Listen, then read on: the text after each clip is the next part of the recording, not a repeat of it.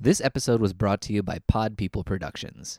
To find more episodes of this show and others, please visit pod people dot me. It's podcasts for the weird at heart.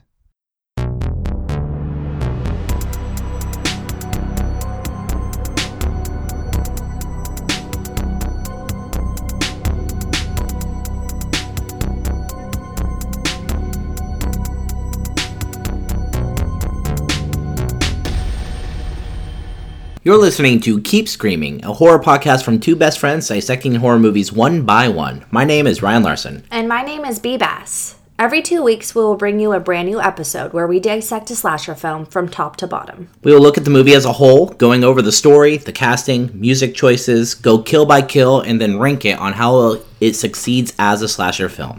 You can find us on Instagram, Twitter, and Facebook at ScreamingCast or by searching Keep Screaming. You can find me at B not B, that's B E E, not B E A, and Ryan at Ryan Larson. You can listen to us on Apple Podcasts, Google Play, Stitcher, and Castbox, or online at pod people dot me or keep screaming dot com. This week we are dissecting nineteen seventy-four's Black Christmas, directed by Bob Clark. But first, our pop culture check-in. For new listeners, our pop culture check-in is a chance for you to get to know what we've been watching, reading, and consuming outside of our movie this week, as well as life updates. Bea watched everything in the world. I um, had a movie week. Yeah, you did. With some interesting movies, too. Yeah. Uh, I was, this I, is all over the place. Dude, I was having a really hard time. Like, I haven't felt like watching anything. It's been weird. I haven't felt like watching anything. I had been... everything. Yeah, in one of those moods where just nothing sounds good. I don't want to watch any T V. All my shows, the Very only thing, which is super weird, the yeah. only thing I'm caught up with is Legacies, um, which I think I talked about last week or the week before. It's the Two new ago, yeah. C W show um, about like a supernatural boarding school. So, of course, it's right up my alley. It's the only thing. I can't watch Riverdale. I can't watch anything. And so I just was all over the place because nothing sounded good. I've been struggling to get through Riverdale episodically. I think I just need a couple more. Like, I just need to, like, binge it or something. Not uh, loving uh, dragons and gargoyles. It It's fun. It's Dungeons campy, and... but, like, I'm ready for it to wrap up. Yeah, um, I, that's what I was talking to uh, Kayla and Lo about. Like, my big Riverdale girls. Uh, I was like, I think I'm, I'm ready for the mid-season finale. I'm ready for, like, yeah. a change of pace. I get the whole, like, kind of leaning into Sabrina thing, but Sabrina is over, so we can Until move on. Yeah, December fourteenth when the Christmas special yeah, airs. I'm so excited for a Christmas special, and then April it comes back, the second season. That That's trailer right. dropped. Um, cool, so we both watched, I mean, I think we can both um, touch on this. B watched Into the Dark, Flesh and Blood, and I watched Into the Dark, Púca. Um, so if you guys aren't familiar with, and I can talk about it because by the time this comes out, it will have been out. Um... Into the Dark is Blumhouse's partner series with Hulu, and it's really, really cool because what it is is every month they are doing one full-length movie based on a holiday from that month.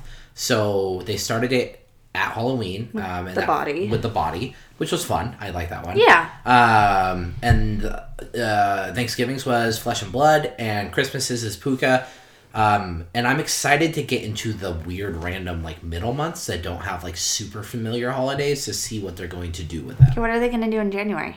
Oh, New, New Year's. Year's. Yeah. They'll do New Year's. They'll do Except for, Easter. That's kind do... of cheating because New Year's Eve is in December. Yeah. New no. Year's Day is January first, yeah. and that's not what it's about, ever. No. It's never about it's New Year's about New Day. Year's Eve, yeah. But maybe but they'll fine. do New Year's Day. Maybe it's someone with a hangover or something. I don't know. um... But yeah, it's a really cool concept, and it's just, uh, I just love what Blum does, the, t- the chances that they're willing to take on everything, um, and the fact that they partnered with Hulu on this, and it changes directors, obviously, creative teams every time, um, which is super cool, too, because... And styles, it's yeah, not necessarily so it's just, like, like really wildly, like, different things, um, and also, kind of at the end of it, you have, like, this anthology series... Um, which I love anthologies and I love holiday themed horror movies, so uh, it like ticks all of my boxes. His what, boxes are checked. Yes. What did you think of Flesh and Blood? Did you watch it? Um, I actually didn't. Uh, I love Patrick Lussier though. Yeah, so it's Patrick Lussier who did one of our faves, My Bloody Valentine three D and Drive what, Angry three D. was actually uh, originally going to do the Halloween, um, the newest Halloween. Yeah. Mm-hmm. Um, they had a script and everything, and then he dropped out to do... Oh... He dropped out to do something else that didn't act... Hellraiser, I think. To reboot Hellraiser. Oh, interesting. I believe so. Um, Ren's going to fact check me right now. Um, and then that didn't end up panning out. And so that's when, like, Dimension lost the rights to Halloween. And that's how we just got Halloween twenty eighteen from Blum. Um, so kind of little fun behind the scenes. But um, it has uh, starring uh, Dermot Mulroney, who, I mean, is sort of like a rom Com King, uh, My Best Friend's Wedding, um, oh, yeah, The Wedding yeah. Date. Um, I've always thought he was incredibly handsome and still is to this day. Um, he has like a stint on New Girl that I absolutely love and obsess He's over. Gavin in Friends too, right? Or is that someone else? I That's someone else. I don't know who Gavin is. Um... And then the main actress who plays his daughter oh, no, is Diana okay. Silvers. And I'm not sure. I think this is... She doesn't have, like, a Wikipedia page, so I think she might be, like, a newer actress. He was, like, Rachel's co-worker at one point. Oh, yeah, yeah, I remember that. Yeah. Um, but I... It was really great. It's definitely a thriller. Um, mm-hmm. And... I got that vibe. It's a family thriller. It's about the son and daughter. Um, the synopsis is on Thanksgiving. Teenager Kimberly tries to move on from her mom's unsolved murder to cure her agoraphobia, but under the care of her doting father, she starts to suspect that she's in danger, and it's always the ones you love who hurt you the most, which is the whole Flesh and Blood play on title. Um, it's no secret that you start getting very suspectful of her father and his role in her mom's sort of weird killing, um, and it's great too. The I mean, it's incredibly well acted, and it's got it all takes place in the house. That's it, um, which I love. Like one setting films um, that can do it successfully. Uh, it kind of has almost like an interior Rear Window feel to me because it's like her and she's trapped in the house. Um, because of her agoraphobia, but instead of like being suspectful of the neighbor, she's su- suspectful of her father. Mm. So it definitely was kind of giving me like Rear Window vibes. Um, but it was, I really liked it. I thought it was incredibly well done, well acted, well filmed, um, great glossy thriller. Um, and I always like these types of I'm thriller. I think is a subgenre of horror and one of my favorites. Mm-hmm. Um, and so I really like that. So if that sounds up your alley, I would definitely check it out. And like Ryan said, like the body was fun. Mm-hmm. Um, I liked this one a lot more, um, but very different movies, completely different movies. And so I think that's what, what's so great about this. Yeah. And they've tapped a lot of like cool directors. So I watched, um, Púca, which is their Christmas themed one. And it's cool because they decide to, um, use basically the idea is the Púca. So if you if you're not familiar, the Púca is actually an Irish uh, folkloric creature. If you've ever seen the movie Harvey, it's not James like Púca shells. No, um, the movie Harvey with James Stewart, where he, there's the giant rabbit that mm-hmm. he like his imaginary friend. It's actually a Púca, and Púcas in like Irish mythology are um, they're they can be benevolent or malevolent spirits that is usually that take the form of animals. What they sort of have in the Holidays anthology for the Easter segment. Is that supposed to be a Púca, you think? I don't know. That's just weird. I, I love that segment. That's, that's my like favorite so segment. So weird. Yeah, I really love that. I love that in the Saint Patrick's Day one, too. Yeah. Um, but that one's creepy. That If you Maybe guys haven't seen it, it's an anthropomorphized Jesus bunny rabbit. Yeah, it's, it's so cool. Weird. It's cool, though. Um, but, yeah, so they play on this idea of the Púca, um, and they use... Because I, I checked and I was like, oh, are they always rabbits? But that's something that Harvey has, like, made popular. Oh. Um, so in this, uh, uh, the Púca is a toy that becomes, like, the wildly popular Christmas toy. It's, like, the must-have. So um, I don't I don't really know what those are nowadays if you're around our age. Um, when we were kids, like, a lot, like, Tickle Me Elmo and Furbies and Beanie Babies are the ones I can think of in particular that were, like, insane. Like, oh, my God, you had to have these. Um, oh. Like there were like riots for them. Yeah, and there was this like I remember this one toy when I was super little. You couldn't get it, and it was this like animal, and it would like ha- a Hatchimals or something. Oh, Hatchimals! Yeah, yeah, yeah. Those were popular. I mean, it's essentially what Chucky is based on, like yeah. cosplay. So the Púca is this toy that becomes like the hot craze, and this guy who's a struggling actor, um, he, his, um, his name is I'm uh, James. Um, he gets cast as the Púca, like to play him in the commercials, and um, like he goes to like they do pop up shops, and he is the Púca. Um, and it's a really weird toy. It's like a Furby where it records what you're saying, but its eyes will light up blue and it will say it, it will say it back really nice, or its li- eyes will light up red and it will say it really evil. So it and it, it picks and chooses what it wants to say. So it's just like really kind of crazy story, and it's super goofy and really fun because it'll be like really dark. Like he becomes like dependent on this like Púca costume. Like he will start having like basically asthma attacks if he goes for too long without wearing it. But when he starts wearing it, he starts blacking out and having like violent memories. And then he'll wake up and they haven't happened. So he's like not sure if it's like he's seeing the future or if like the things are happening, because there's sometimes where you're led to believe like, oh, this one happened, but this one didn't. Um, so it's all. But it's like, only when he has a costume on. But it's only when he has a costume. Sounds on. very clown-like. Yeah, yeah, yeah, yeah. So it, the yeah, Eli Roth clown. Yeah, but he can get it off, but it just becomes where he becomes like dependent on it. On it. Yeah. But it's funny because like something like super, and it's beautifully shot. Nacho Vigalondo did it, who did um, Time Crimes, and he did Colossal with Anne Hathaway last year, um, and Jason Sudeikis, which I loved. It's like um, one of my. I watched it this year, but it would have been on my top list. Yeah, it was so good. Um, and he's just like, he's he just knows like what he's doing. So it's very well shot, very stylized. Mm-hmm. But it's funny because like it's this like crazy violent act will happen, and then it just cuts to the Púca commercial, which is like a commercial you see on Nickelodeon where it's like this cartoon background with cartoon graphics and him dancing in this costume, and the music, the theme song for Púca, which I can't remember exactly, but it's something like. Púca see, Púca you, Púca me, Púca do, and it's just like super weird and random.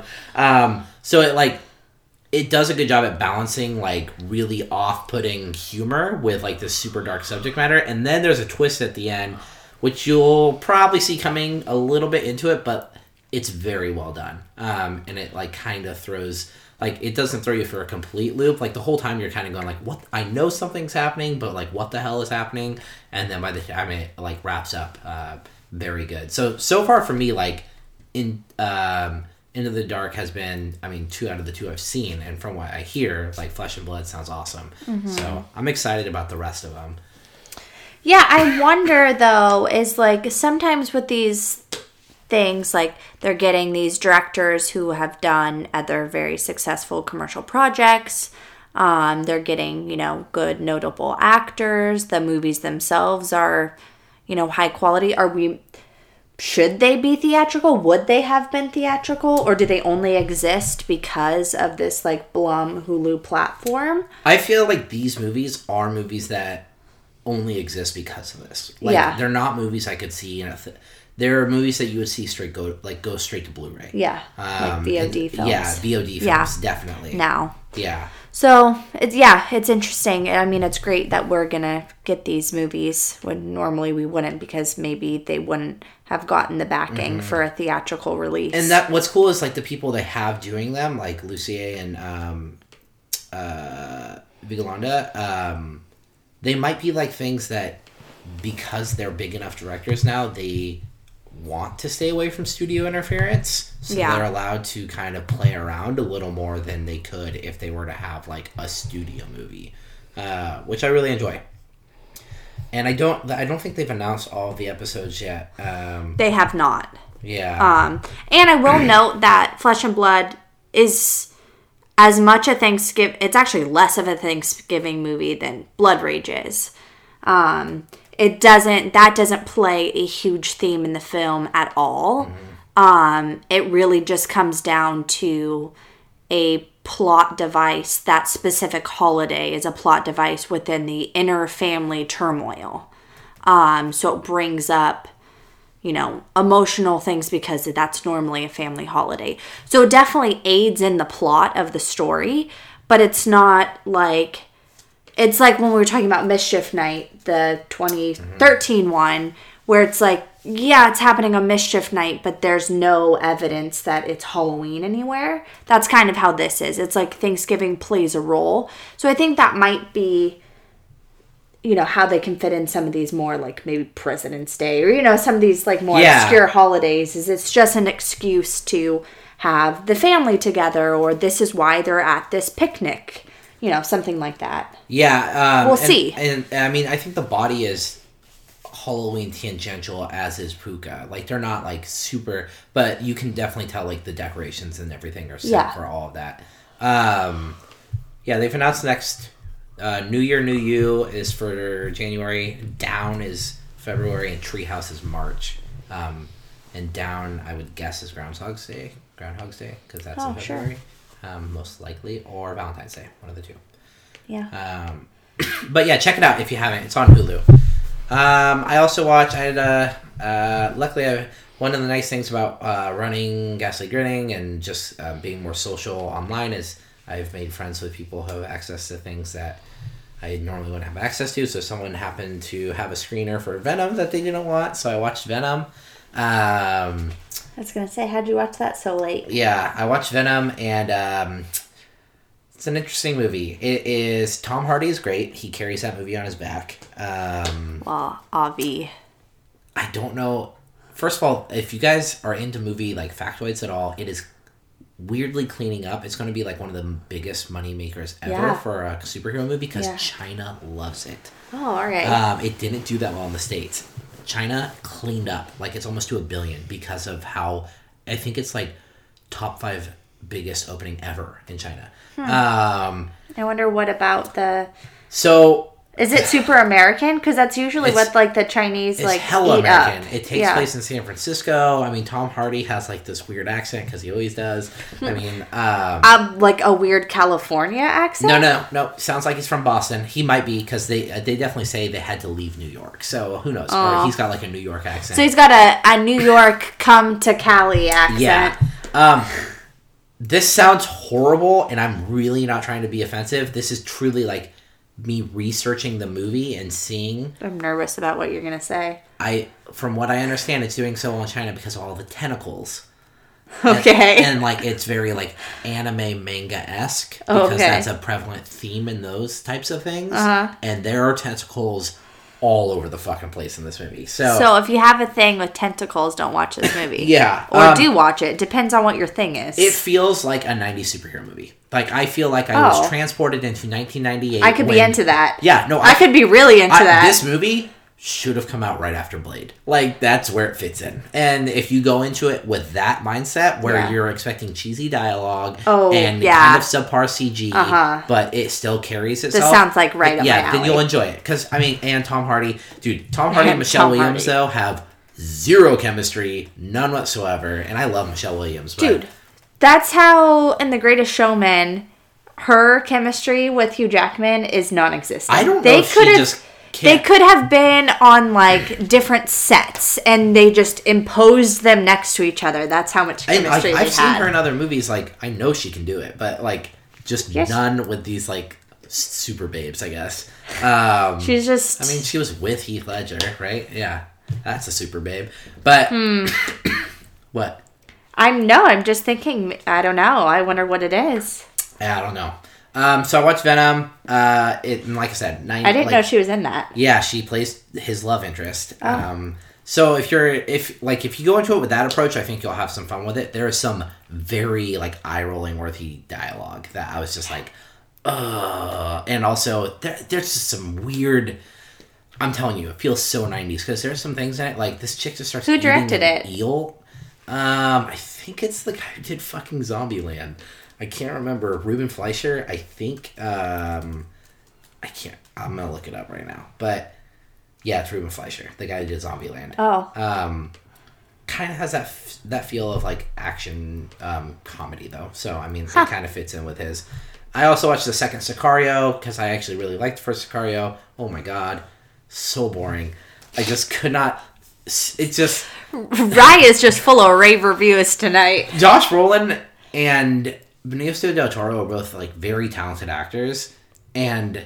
I just watched them in a movie, too. And I like Sicario, the first one. This movie, like, nothing... I was watching it. It's over two hours long. Ugh, uh-uh. I was watching it, and I was like, by the time I got almost to the end, I was like, what the fuck has happened in this movie? It it moves so slow. And there's like, I just, there's no consequence. There's nothing there to like make me care.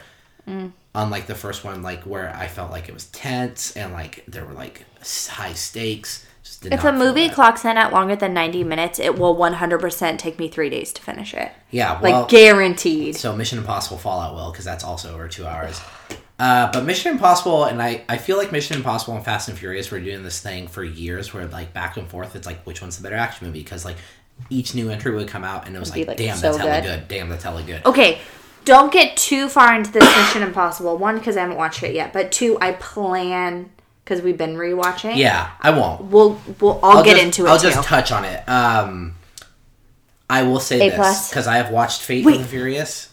This is the one, the mustache one. Yes, right? This is, Ruben, this this is, is the, the one with Harvey Ca- Ca- or Henry Cavill, where he reloads his arm in that bathroom fight. Yeah, that movie. like broke the internet. Yeah, because he keeps his mustache. Um... He has the mustache in this one. So it's directed by Christopher McQuarrie, uh, and he did Jack the Giant Slayer. He wrote Usual Suspects, which is a great movie. Um, he's worked with Tom Cruise a bunch of writing his other movies, uh, Edge of Tomorrow, The Mummy, The New Top Gun. So he's like very um, well-versed with like Tom Cruise. It's a great movie. Definitely watch it. I, I think for sure, to me, I was thinking about this the other day, makes... definitively makes the new Fast and the, uh, the new Mission Impossible better than Fast and the Furious, because I really as a series. Yeah, I think so, because I really like I really did not like Fate of the Furious. I just it just That's jumped the, the shark one? way too hard for me. I didn't yeah. see it. Uh, and the last one I watched was The House with the Clock on Its Walls, which mm-hmm. was Eli Roth's like kid yeah. movie. Um, really cute. It's uh, Cate Blanchett, uh, Jack Black. Um, it has that goosebump feel for it. So about this kid who his parents die, so he goes to his uncle, and he basically finds out that his um, like magic um, kind of runs in their blood, and his uncle is, is teaching him how to be a warlock. And he lives in this house that was owned by an evil warlock who put a clock in it, and when the clock strikes midnight, it is something catastrophic is going to happen, but they don't know what. So the kid is like kind of like this very like strange kid. He doesn't have a lot of friends. He's like very imaginative, thinks outside the box a lot, and because of his unique perspective on like the world, he's able to like help Jack Black and Cate Blanchett figure out what's going on with this like very like this big mystery. um I like it. Uh it's a little too kiddie at points. There's one point where Jack Black turns into a baby, a naked baby, but he still has Jack Black's adult head on it. Mm-hmm. And it was like too much for me. I was like, oh, that's creepy and weird and I don't like it. Um so and he like of course pees everywhere. So I was mm. like, oh, so like there's a couple things that it's like, oh, this is a kid's movie, remember? And I feel like almost if you like took those out, it'd be a much better movie, because it didn't need those like things to be like, this is a kid's movie, remember? Yeah. Um but if you liked Goosebumps, it's super in vain with like that feel of just that kind of like fun, yeah, that's super fun, yeah. And it has some like dark, it does have some like really dark stuff in it, but also like it has like um kind of a lightheartedness to it. It's very bright and like whimsical, so I would definitely check it out. Like, I'm very surprised that Eli Roth made it. I kept forgetting, like watching it, I was like, oh yeah, this is Eli Roth. Mm-hmm. And like no one's skin is getting peeled off. Mm. Hmm. What do you watch? Everything? So I just realized that I've been, um, what is the word? Um, influenced uh, by technology. And I didn't even realize it. Well, I realized that three movies that I thought were really random all have Anna Kendrick in it. Ooh. And this yeah. is um, algorithms playing with me and suggesting things, and I didn't even realize it. Um, I'll start with the bad. I watched Pitch Perfect three. Ooh, that movie. Oh, man. So, directed by Trish Tsai, the synopsis says, after the highs of winning the world championships, which was part two, the Bellas find themselves split apart and discovering there aren't job prospects for making music with your mouth. But when they get the chance to reunite for an overseas U S O tour, this group of awesome nerds will come together to make some music and some questionable decisions. I feel like that synopsis is the perfect reason why this movie shouldn't exist. The Bellas find themselves split apart and discovering there aren't job prospects for making music. There's no more storylines for this group of people. I loved the first film. I thought it was incredibly charming, super original, um, about misfits, but also like about music and friendship and discovering yourself, and so many great themes, and the music was great. The mashups they did were actually super original. Um, there's a reason why Anna Kendrick's Cups like blew up on the charts. Yep. Um, just pure magic was that film, and it really, really worked. Um, the second one I watched, and I was like, okay, this was, it was all right. It was fine. Um, I didn't have any issues with it. This the, one... The thing I loved the most about the second one was Elizabeth Banks, like, did it all on her own. Yeah. Which I respected a lot. Yeah, and I really... I love Elizabeth Banks. Mm-hmm. Um, and I wanted to support her. And um, this one's rough. Ugh. It's really rough. The only part of this movie that is uh, salvageable, I think... I mean, and this is, like, probably as mean as I'm ever going to be on... I've been on a film. But I just... I got, actually got really upset because... I think it has, the cast is so talented. Um, it did so many good things with the first one, and even with the second one, with, like Ryan was saying, with all the work that Elizabeth Banks put into it.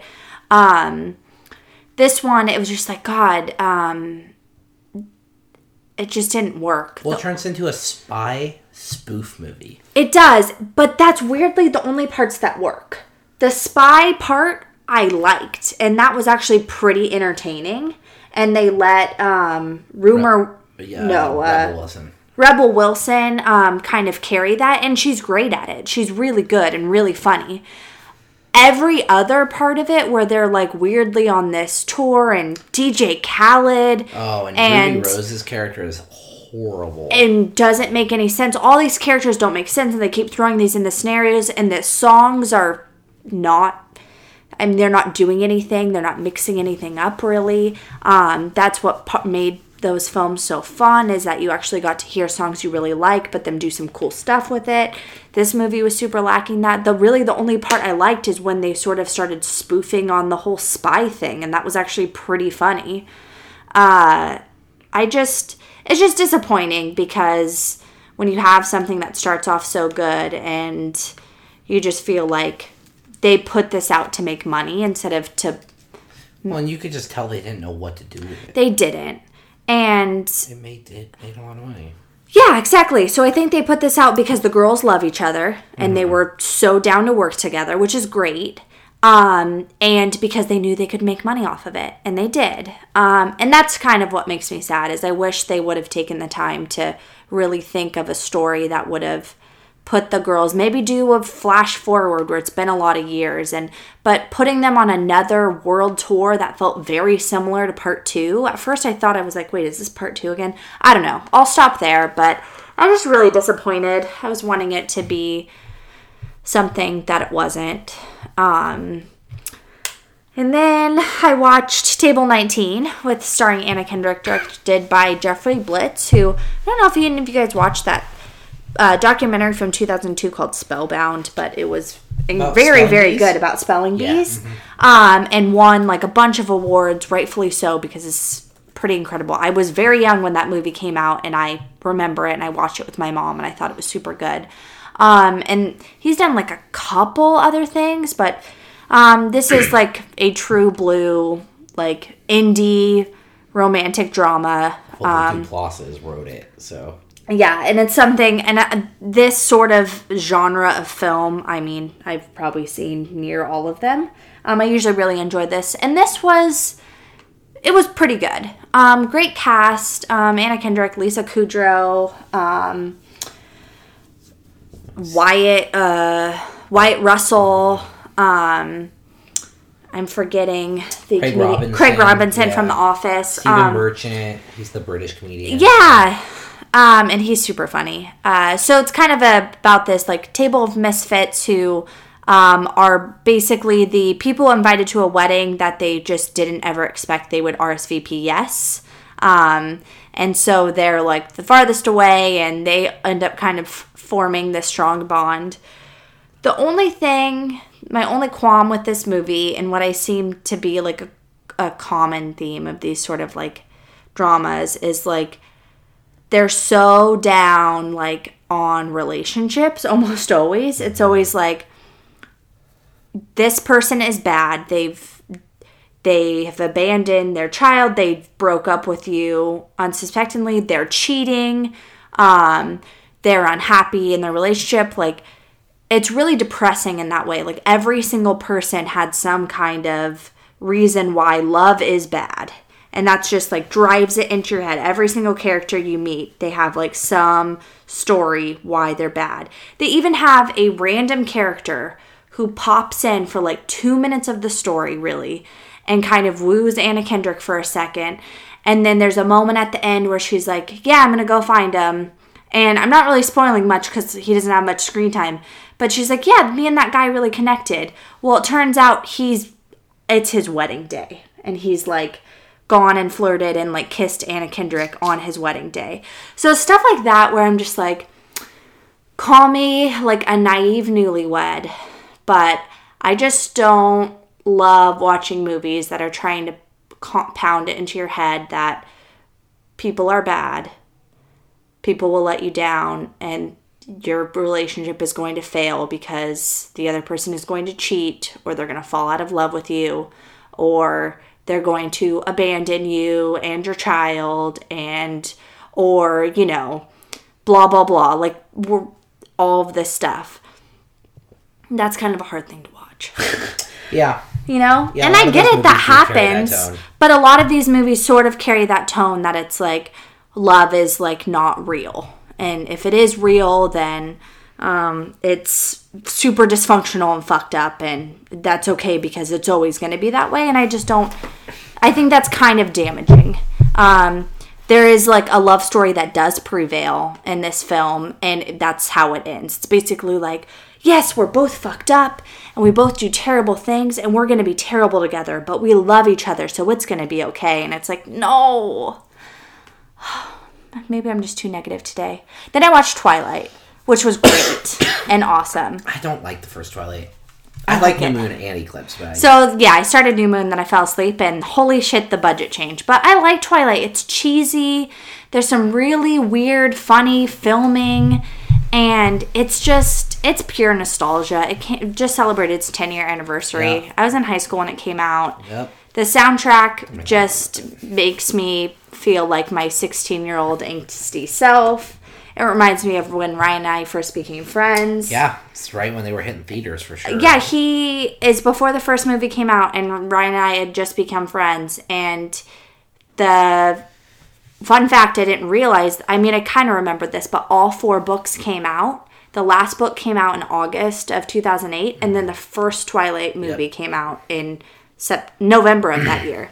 So all the books were done before the movie came out. And Ryan was like, please, please, please read the Twilight books because I've read them and I don't have any friends who've read them. I really want to go see the movie and talk about it. And I was like, what? No. Like, I was a junior. Yeah, I was a junior, and they were, like, definitely geared towards a little bit younger. I was a big reader, but they just seemed a little young for me. And I was like, I don't know about that. And he's like, no, no, no, read it. So I did. I devoured, like, all four in, like, a fucking week. Yeah, they're easy. They're super easy to super easy to read. They're not the most well-written books. But super addictive. Very addictive storyline.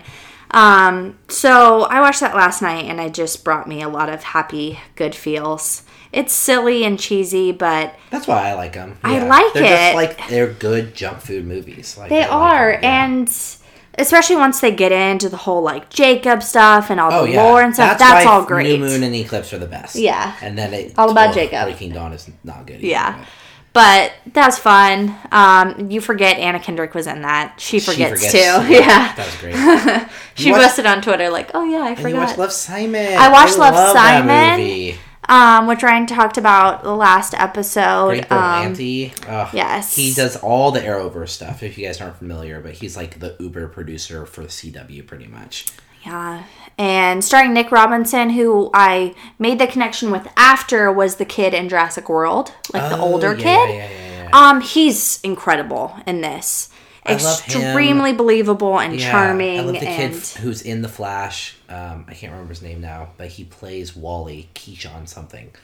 Um, but he's like mm. the oh yeah yeah yeah, yeah, yeah. Um, and then Timothy Oliphant, Jennifer Garner. Oh my god, they were I no it's Josh Duhamel or Josh Duhamel. Josh yeah. Duhamel was so adorable in this yeah. movie. Like I couldn't hand like when he fight. Oh, you guys gotta watch. I don't want to spoil too much. But yeah, we won't go oh, into the plot too much, so but good. It is funny because you can definitely tell. I just kept thinking like, oh man, if I was in high school right now, like watching this, because they definitely have like a couple people from the uh, that Netflix show that thirteen Reasons Why. Yep, yep, yep. And there are a couple, a couple actors from that are in it. You can, yeah, they're plucking from The Flash. The kid from The Flash is in it. Yeah. So you can tell it's like got like sort of what we used to call like the C W movies. Yep. Um, they're pulling from all these, but it was super adorable. Um, really good coming of age storyline. Um, yeah. So and great to just see like gay representation like that. Like, yeah, so and good. Not in like a, in just like a coming of age way, and not in a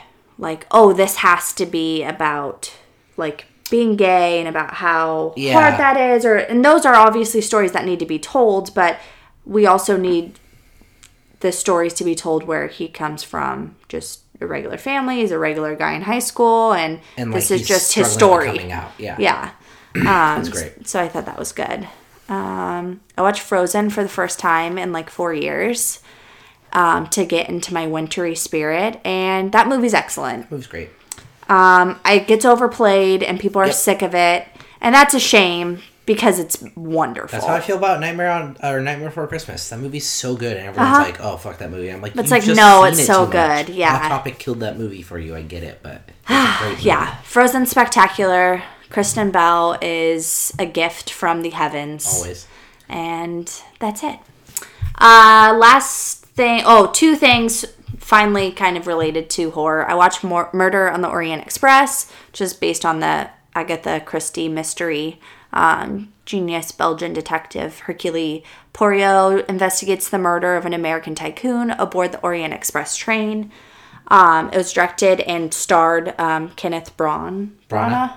He's th- he he directed Thor. You'll most m- probably recognize him as Gilderoy Lock- Lockhart from Harry Potter. Oh yeah, yeah, uh, yeah. I mean, he's in a million things. He does so much Shakespeare. So much Shakespeare. I really liked this movie I a lot. I loved it. I thought it was I thought it was super good. Shot. Holy smokes, like, was it gorgeous. As far as cinematography goes, I was in like it was a feast. Set pieces. I was like, uh-huh. fuck, this movie's beautiful. It was a beautiful feast. Like, uh, every part of it was yeah. just gorgeous to look at. Yep. A great cast. Oh, yeah. So uh, well done. And a great mystery. Like, mm-hmm. the whole time I was like, hmm, hmm. And I was genuinely surprised at the, the twist ending. I was like, oh my god, that makes so much... Like, it made so much sense. I wasn't like, oh, come on. I was like, fuck, how come I didn't even think of that? Um, I love Michelle Pfeiffer in this movie. Me too. She's so good. I was so pleasantly surprised. Um, I don't, I don't know why... I mean, maybe it's a good thing I kind of went in with low expectations, I guess, because...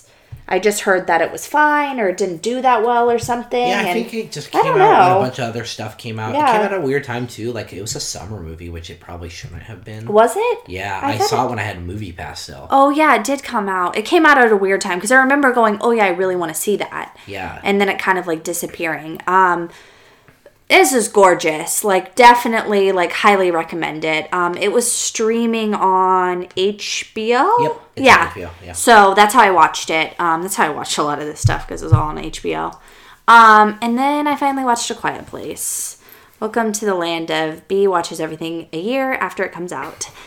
Um, weirdly directed by John Krasinski, if somehow you didn't know that yet. Um, I mean, this movie was just as great as I heard it was. Um, post-apocalyptic and... monsters and ambiguous and family drama and I yeah. will say disclaimer, don't watch this movie when you are pregnant. Um, I haven't really, I mean it's been mentioned slightly, but I haven't super mentioned on the podcast, but I am pregnant and it was, I had to stop watching it um, about halfway through and I was like, whew, okay, this is a little intense for me. It's a little bit too, like, hitting too close to home. Um, Emily Blunt's character is pregnant in this yep. film. And um, the thought of being in her situation Um, being pregnant is terrifying enough. Um, in my very comfortable, modern, um, middle-class life I live. And, whew, it's incredibly well acted by all four characters. Yeah. Um, I love that it feels like a silent movie. It does. twenty eighteen, which is nuts. Um, they cast a deaf actress to play the daughter who is deaf, which I absolutely loved. I loved that that played into the storyline about having to be silent with these monsters. Uh, it's just superb, really. Yeah. I mean, it's super commercial. It feels like a big commercial, big budget film, and I... I don't know if people have issues with that, maybe. Some people. Um, but I feel like, but... I think, I mean, that's just cool because it got exposed to a lot more people than it would have. But I think yeah. this would have worked just as well with a lower budget and an indie little... Oh, yeah, yeah, yeah. It's, I mean, I'm catching up on this here, but this was, this is going to be a tough one to... to yeah. beat out. It was super That good. one de- deserves all of the critical yeah. acclaim it's getting. And I'm super excited for a second one. Um, what I was saying, Ryan, before we started the show is they're they're pretty vague about the monster and the reason why they have to be like quiet and sort of this like world we get stumbled on upon and we're just sort of seeing a portrait. Kind of reminded me of... Oh my God, I'm not going to remember the name of it. I can just see the poster and it was like The Wolf. It comes at night.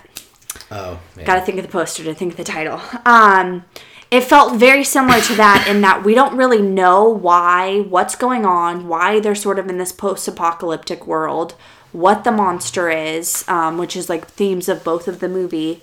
Uh, the difference is, is it comes at night was just like... Super ambiguous? Like Su- too ambiguous? No, I'm... Yeah, it was a little too ambiguous. Like, you're never really sure if it is even anything or if it is a monster or what it is. Um, or at least with um, A Quiet Place, like, you know what it is. Yeah, there's a payoff. Um, there's a payoff. You see the creature. You're just not really sure why or how it works. Um, mm-hmm. And also, um, It Comes at Night is just fucking dreary. I yeah, liked it, I but it it, I thought it was a good film, it's but film. you just, it just drops you, and you're like, fuck, okay. Yeah. Where A Quiet Place, like, you get a little bit more resolution than that, and I'm excited to see where they take this universe. Um, yeah, it because it was up cool. To buku bucks.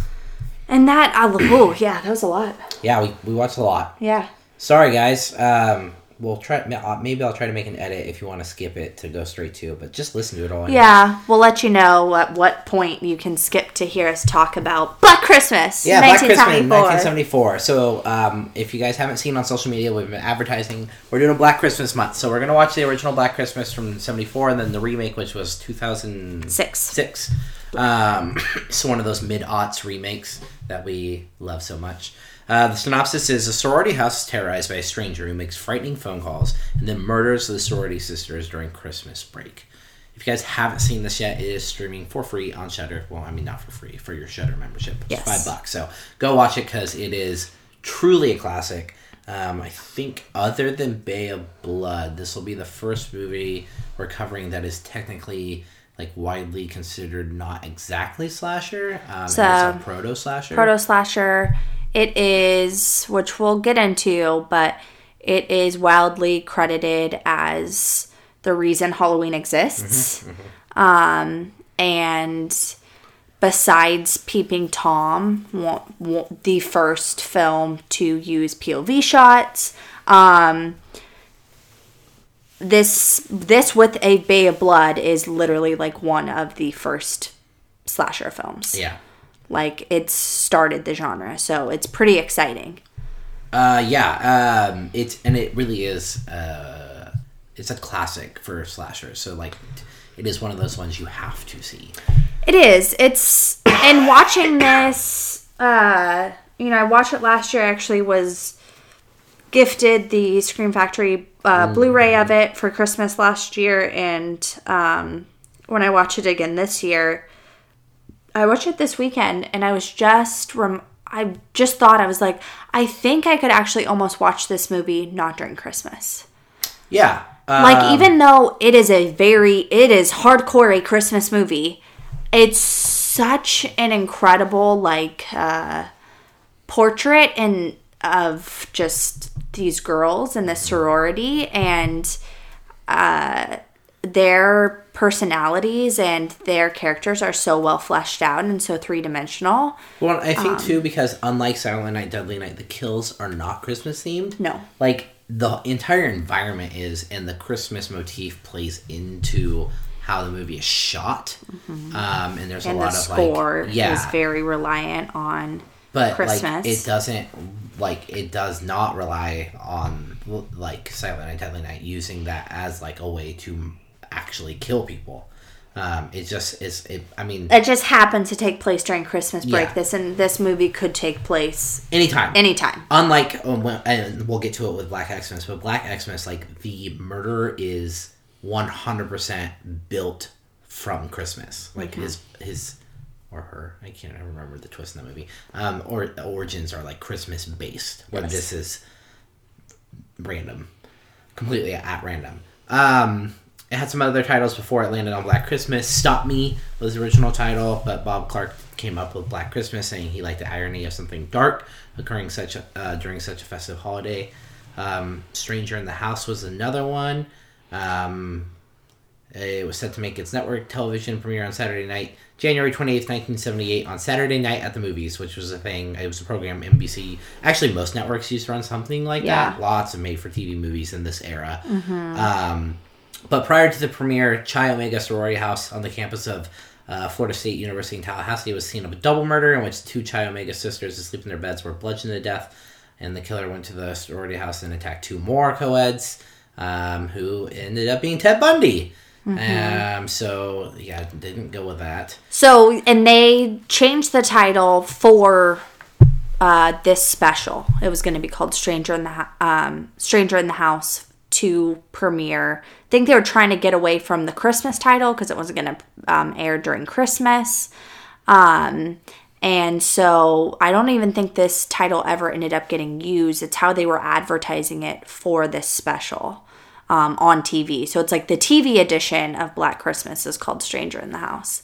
Um, and then sort of another like crazy scenario that often happens in horror where like real life yeah. coincides. Even if the art comes before and is no way influencing the killer whatsoever. Yeah. Which is a fucking like insane coincidence that one of the most famous serial killers, Ted Bundy, Um, killed some sorority sisters like the same time that the film was going to come out um, on T V.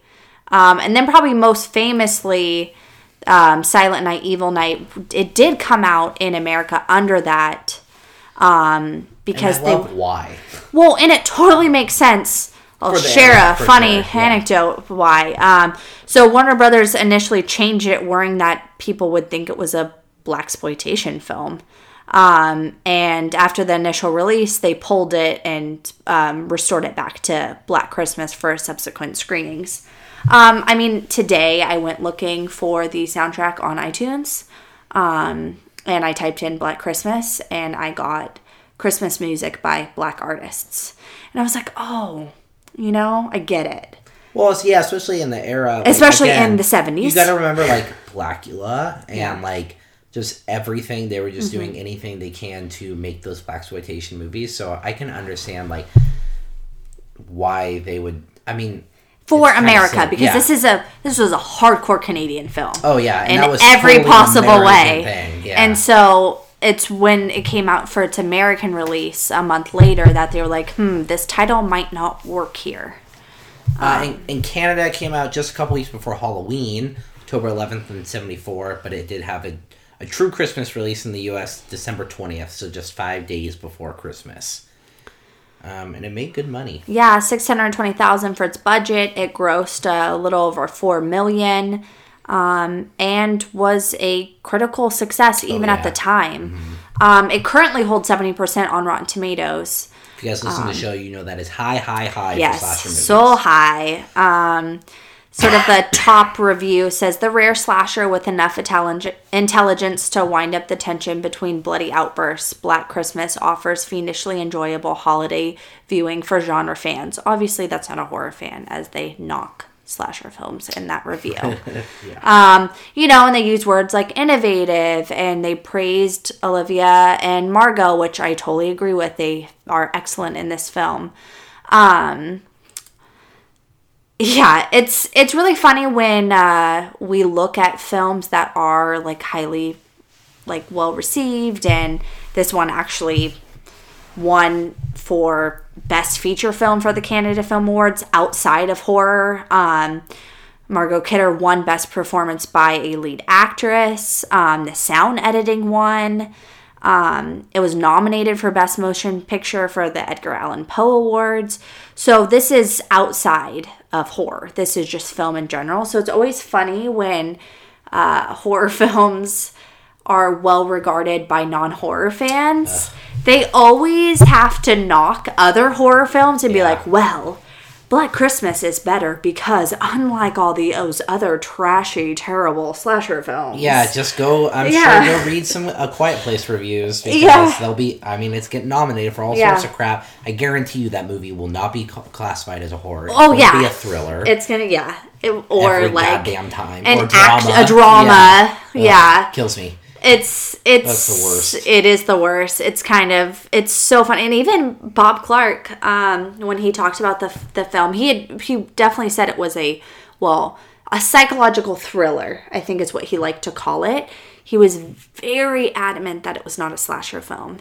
Um, in his defense, it is a proto-slasher, and he didn't really have any control. He was one of the first, so he had no control over what came out of the eighties yeah. and what came out of all of the holiday themed movies that were inspired by this, and that might not have been what he critically thought were great movies. So in his defense, like, I do kind of get it. It's not like he made this film in, you know, eighty-eight after, you know, Halloween and Silent Night, Deadly Night and Mother's Day and My Bloody Valentine. Like, this came before, so I get it, but it's always a little frustrating as a fan of the genre when you can't it can't be a great movie and be a horror movie. Um, critically usually. Critically. Usually, yeah. But we're here to tell you this is an excellent movie, and it's like pure horror. Yeah. Um Love this tagline on the poster. The uh, tagline is, if this picture doesn't make your skin crawl, it's on too tight. What does uh, that mean? What do you mean? What does that mean to you? Like, your skin's on too tight. Um, I just, I never, like, thought of, like, how tight my skin was. I thought it was just saying, like, this picture needs to make your skin crawl. I know, that's what I think about this, because I have the Blu-ray, and every time I look at this tagline, it's so weird, and it's a creepy tagline. If this picture doesn't make your skin crawl, it's on too tight. And it's it's saying, I think it's sort of playing with the idea that, like, you're so uptight and rigid in your skins that there's no room for anything to crawl underneath it, you know? Like, you're pulled so straight and narrow. Right. I can see that. I also just see it as, like, it being, like, this movie's, this, I mean, this picture is supposed to creep you out, and if it doesn't, something's wrong with you. Yeah. Um, the post or the poster is um, uh, an artist rendering of one of the kills in the movie. Mm-hmm. Um, one one of the more infamous kills. Um, it is very chilling. Yeah. Because it's like super festive, but it's a girl. Yeah, in, it's in a Claire. Chair. Yeah. It's Claire who's the first one to die in the With film. A plastic bag it's over when it. She's in the attic, and he, uh, our killer Billy, puts her in a rocking chair, and this is sort of like recreating that. And so she's sitting there, but also there's like a doll on her chair and a candle, and then you have this like, it's really playing with what the title does, the like juxtaposition of a very cheery Christian holiday mm-hmm. with something extremely dark and morbid. Mm. Um, well, she's surrounded by, what is it, holly? Holly. Yeah. Mm-hmm. So it's a wreath of holly. And then the rest of the poster goes into black and white, and it's Black Christmas typeset in, uh, I actually don't know what font that is. Some kind of thick sl- uh, serif. It's altered. I do know that font. It's, let me think about it. It's going to bug me. Um, and like a bow, and then you sort of see like the scene below in a very Christmas card fashion yeah. of the sorority house with the big Christmas tree out front, but then there's the sheriff car, um, and then our um, little um, lines of titles of who it is, and then you also will see the American title in the bottom corner, Silent Night, Evil Night. Yeah, I love this poster. Um, and what's crazy is, like, I don't think it should work because it's kind of everywhere. Like, the tagline is, like, this weird light blue color. And then, like, I think the font for the title is very jarring and, like, out of place. And the wreath, like, doesn't even complete a full circle. And it seems, like, cut off. But it's just, like, to me, that is one hundred percent what this movie is. It's, like, very, yeah. like, jarring, kind of, like, stunning... Um, imagery. I have a hard time um, separating myself from this one as a designer and critiquing it because it seems so at place in its time. Um, and as like a seventies illustrated poster, uh, it's really appropriate. And so like Ryan said, he he's looking at it and even he knows like that's not really how it should be. Um you know, it's it's fitting in its time, and so it's almost like it's so old that I'm like, yeah, well, of course this is what the poster, and of course it's successful because this is a poster from the seventies, and um, I don't, I will say, even on this, like, the tagline doesn't work um, at all. It, need, no, it needs to not be up there, and it needs to be Um, below the Christmas illustrated scene, and this would be like A plus uh, from a design standpoint as well. It would actually look like a Christmas card being sent out. Um, Why and, the light blue font though? That's weird to me. Um, yeah, I'm not sure. Contrast, um, separation. It really bugs me that it's a um, serif font um, or a sans serif font. Um, It's completely different than anything else on the poster and doesn't fit stylistically. So um, that will be my only qualm with that is if I were to like print this out on my wall, I'd actually probably like erase that and just make it black because it would look better. Uh, no sequels, unfortunately. Like we mentioned, it has the remake. Wait, in oh eight or oh six? oh six. It's oh six. Yeah. Um, they attempted to... produced a sequel. Halloween was um, originally considered kind of like uh, Carpenter was conceiving it as a sequel because he loves Black Christmas. Um, but uh, that obviously turned into something much different. Well, yeah, uh, Bob Clark actually wrote a script of um, Billy not getting caught and or getting caught and being in an asylum and escaping and coming back to the sorority house. Interesting. And killing the people who then lived there. Uh, he wrote that. And then uh, Halloween came out. And it was obviously extremely similar. He talks about it on the bonus features for... Um, there's a ton of bonus features on the Blu-ray that Scream Factory put out. There's one called... Um, I don't know. It's whatever the documentary one is called. And that's where Bob Clark is... Um, or they're talking about... It's not Bob Clark himself. People talking about Bob Clark's sequel and how he had written it, and then Halloween was essentially that movie. It ended up being tonally something extremely different, um, but like storyline wise, very similar. And John Carpenter admitted that he was very inspired by Black Christmas, and it was one of his favorites. And I guess they were working on one after the remake. In oh seven. So yeah. The remake came out in oh six. I don't think, we haven't gotten into it yet, but I don't think it was successful commercially. I don't think it did very well. Yeah, I don't think so. Um, and so I guess after that, Bob Clark was inspired to put out a sequel. And um, Olivia Hussey and John Saxon agreed to replace their roles. And then, of course, in two thousand seven, Bob Clark was tragically killed in a car accident. That's sad. I didn't know that. Yeah. um... Yeah, so no sequels, just like My Bloody Valentine, just a remake. Uh, Carl Zittler did this, uh, was the composer. Uh, mm-hmm. In an interview, he said he created bizarre music for the film uh, by tying forks, combs, knives to the strings of piano so the sound would warp as he struck the keys. He also said he would distort the sound further by recording audio tape while putting pressure on the reels.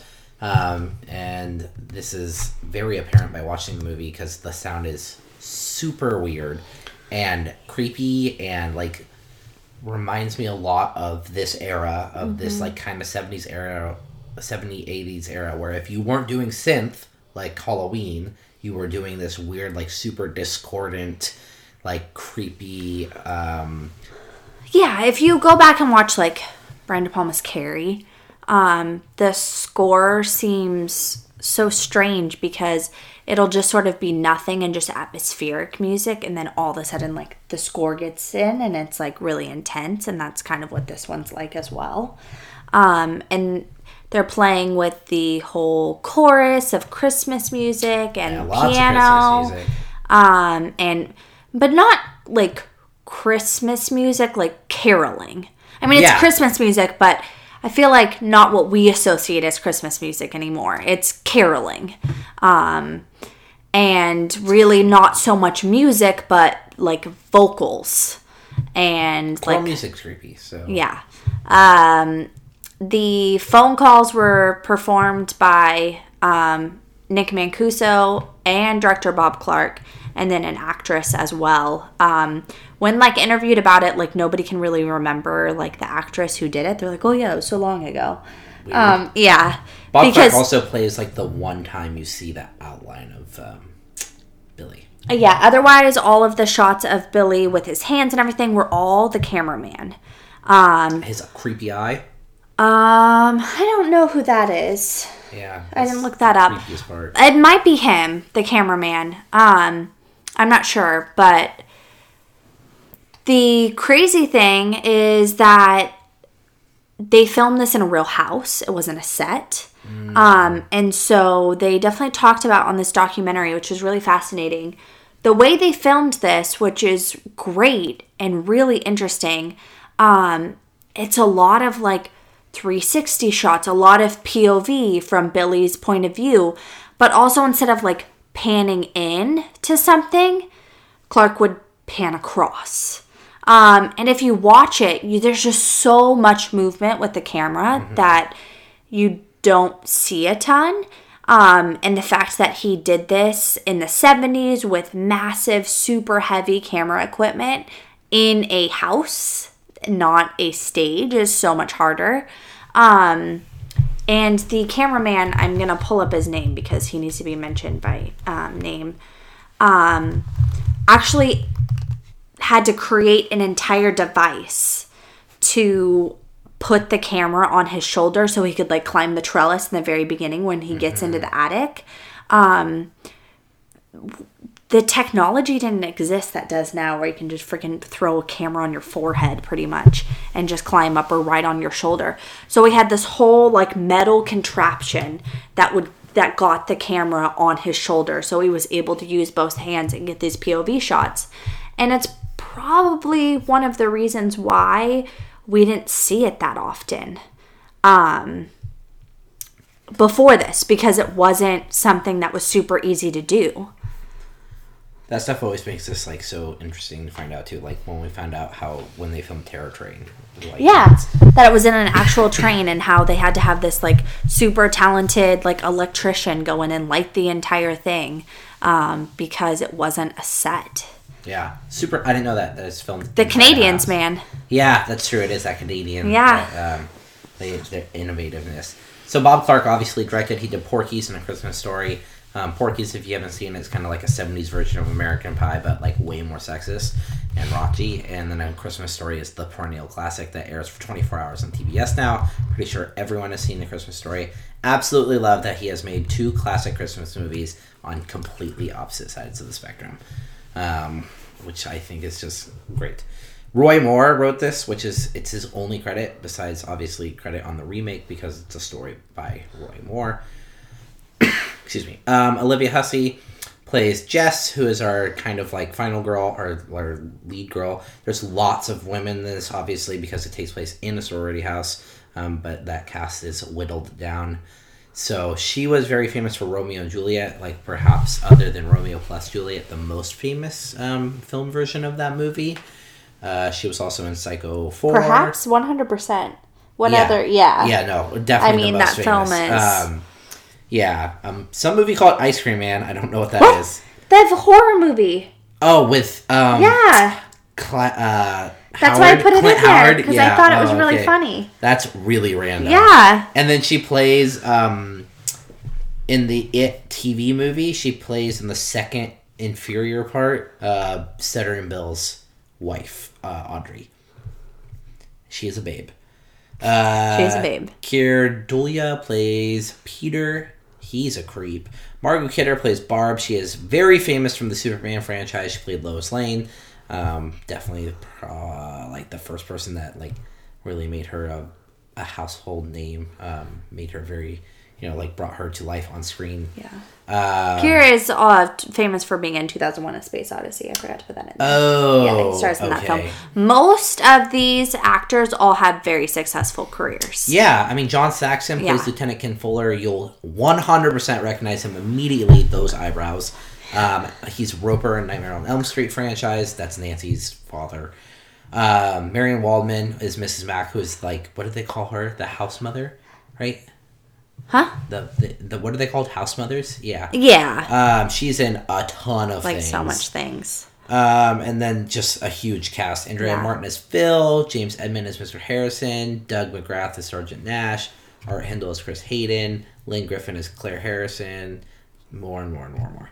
Um, like Laughing Detective John Rutter, because yeah. that's truly all he does is start laughing when a fellatio joke is. Really. Yeah, he just like cracking up the entire He's, time, and he laughs for like three minutes straight. It's so I was, funny. I was kind of cracking up when that happened. Um, classify it subgenre. Definitely, I mean, it is like other than Chainsaw, it is the proto slasher. Um, like one of the most famous in Bay of Blood. Uh, you know, and then I guess if you go far enough back, you can kind of look at like Psycho and Peeping Tom. Mm-hmm. Um, it's a whodunit, kind of. Um, I mean, yeah, we, we know who the character is the whole time, but like, but not really. You're yeah. still like led to. You don't know if it's um, a stranger. I. They do play with the idea of it possibly being Peter. They really play with that yeah. a lot. Um, um, like, you're pretty convinced it's him until he dies. Yeah, he's a creep, too. So, yeah. um, Keir uh, Dullea is does a very good job at playing, like, as this, like, very untrustworthy kind of controlling boyfriend. Um, because he finds out that Jess, what, he finds out that Jess is pregnant and she's going to get an abortion. Yeah, she lets him he, like, know, sort of like... Shit. I've she's made her decision. She's having an abortion. She has plans for her life, and this wasn't included in it. And he is like flips out and is like, "Oh my goodness!" She's like, "I wasn't even going to tell you." Um, I mean, I definitely have. This is super controversial still now. Mm-hmm. I mean, I have like my own thoughts on that for sure. Like, it definitely is. Like, not that I'm not pro-choice. I'm one hundred percent pro-choice, and that is her decision. But, I mean, that's also his child, so he has every right to be super upset. Um, and I do think it was weird. He's like, we're going to get married. And she's like, I'm not fucking marrying you. No, yeah, she's like, I'm not marrying you. Um, so it definitely plays with that whole, like, that was sort of what was expected. If, if you were, you know, partaking in premarital sex at that time, and you accidentally got pregnant, then you immediately got married. Mm-hmm. And that was your life. Then you were a mother. And if you were going to college or if you had other plans, too bad. Um, yeah. And this is why safe sex is important. I do. I like I like Jess a lot as a lead. Um, mm-hmm. And especially for this time, to have a lead character who is going to stand up and say, I'm not marrying you. And yeah. I am getting an abortion. Yeah. And I want to continue my life. Although I think it's heavily inferred that she ends up wanting to keep the child. Um, Is it? I feel like when she's, like, watching the car- carolers, like, the look on her face uh, is kind of like... I don't know oh, if like, that's inferring, I'm, like, I'm going to keep my child. I think it's just trying to really, let like, humanize her even more and just show, yeah. like, that's... Just because you're having an abortion doesn't mean you don't want children. That's true. Yeah. Or that it's not an extremely hard and conflicting decision to have to make. It's just... You're making the decision because it wasn't, it's not the right time. Right. Which she goes into. Yeah. Um, the killer is Billy. Uh, there is no motive. There is no backstory. We know nothing about him. It sometimes this works and sometimes it doesn't. Yeah. There are times where I need a backstory. Like, mm-hmm. finding out about Samara in the Ring is integral to that movie. Mm-hmm. And it makes it a good movie. Um, yeah, if she was just the girl that killed you on the phone, yeah, you'd be like, what the fuck? Yeah, finding out about Billy Loomis makes that movie. Yeah. I didn't need to know about Billy, and he's way, way scarier for me not knowing anything. It makes it kind of terrifying. Yeah, so it's... John Carpenter takes notes from this. Again, um, originally, before we get the sequels to Halloween, uh, Michael's... We barely know anything about Michael from the original film. Yeah, we know um, he murdered his sister. Yeah. And it, then escaped from a mental asylum. That's it. That's pretty much it. We don't know why he's stalking Lori or why he's killing any of these people. There's no motive. There's no reasoning. It's just because he's crazy, because mm-hmm. he's a psycho. Um, and for Billy, all we know about him is that he killed a girl, um, a young girl, mm-hmm. and then... Hid in this house. Hid in this house. Climbed a trellis and got in this attic and hid in the house and was like, cool, now I'm going to kill all these people too. And he's obviously like super disturbed. He He's calling the women He's tormenting them. Yeah. And he's and this fucking is, vulgar. This is why it's a slasher. This is why, like... I would argue with the people who say it's like a psychological thriller. Oh my God, totally has those vibes too. But he's stalking these girls mm-hmm. when he doesn't have to. Yep. He could be up there, just wait for them to go to sleep and kill them. But instead, he torments them. Yeah, he's playing games. It's cat and mouse. He plays games with them. That is a what goes on to be in very iconic slasher trope. Mm-hmm. It's not about the kill. It's not just about the kill. It's also about the person they're going to kill and making sure they're fucking scared before you kill them. Yep. Yeah, it's that fear, mm-hmm. um, which I think is what pushes thrillers into horror territory, is when you start inducing that fear. Yeah. Um, iconic weapon, there is none. The plastic bag is a is a big, obviously, like... imagery. It's iconic to this film. Yeah. It's not iconic to Billy the Killer. Yeah. It's, so is the glass unicorn. Yeah. It's a very famous shot from this movie. Yeah. Um, but he uses pretty much a different weapon for every kill. Mm-hmm. Um, so the movie starts off and it, the girls are going home for Christmas holiday, essentially. Um, they're having a Christmas party before they all start leaving. And uh, so we're introduced kind of all to all these like cast of characters. Um, there's lots of them. It was like, as soon as I started this, I was like, fuck, I'm not going to be able to keep track of all these, like, people, because, mm-hmm. like, I just, like, I don't know, I I was like, there's just a lot of people, and I, I, it, I mean, it just reminded me again of, like, Black Xmas, but, like, I know so many of those actresses, it's easier for me to keep track of. Well, because you're going to know them by name. Yeah. It's like, oh, Michelle Trachtenberg, yeah, Katie Cassidy. That's, and that's how I yeah. have to, like, keep track of... Mary Elizabeth um, Winstead. Yeah. Sorority Row, too, because I'm like, that movie's got, like, so many women yeah. in it, I'm just like, I can't keep track. Uh, too many women. Too many women. Um, so we're introduced to all these characters and, like, uh, you know, what's the line I text you? We're, we're given, like, a brief glimpse. Like, this is kind of when we find out about, like, Jess, um, and she's pregnant. This is when we find out about uh, Margot's char- uh, Margot Kidder's character. Um, what is her name? And she's, like, kind Barb. of... Yeah, she's kind of a drunk. She's from, like, a rich You're a family. Real gold-plated whore, mother. Yeah, so Barb is supposed to go on, like, a vacation with her mom, like a... like a snow trip, and then her mom like basically calls and says like, I met a guy. Yeah, she's going with some dude, and I I'm loving it because like first of all she's like, Barb is obviously like drinking probably the most out of everyone, but she's on the phone with her and she's like, what do you mean you met some guy? Well, what's his name? And then she says, you're a real gold-plated whore, mother. And I text B and I was like, this is my favorite line in the movie for sure. I know, it reminded me, because this movie has a lot of great lines and some iconic lines, like, he's in the house. Yeah. Um, that maybe we should add a, a favorite should, line yeah. or like iconic line. We definitely need to, because it happens in like almost everything. Yeah. There's always something that's just like so great. Um, and you know, plus it'll meet, make us better at trivia, which I'm terrible at.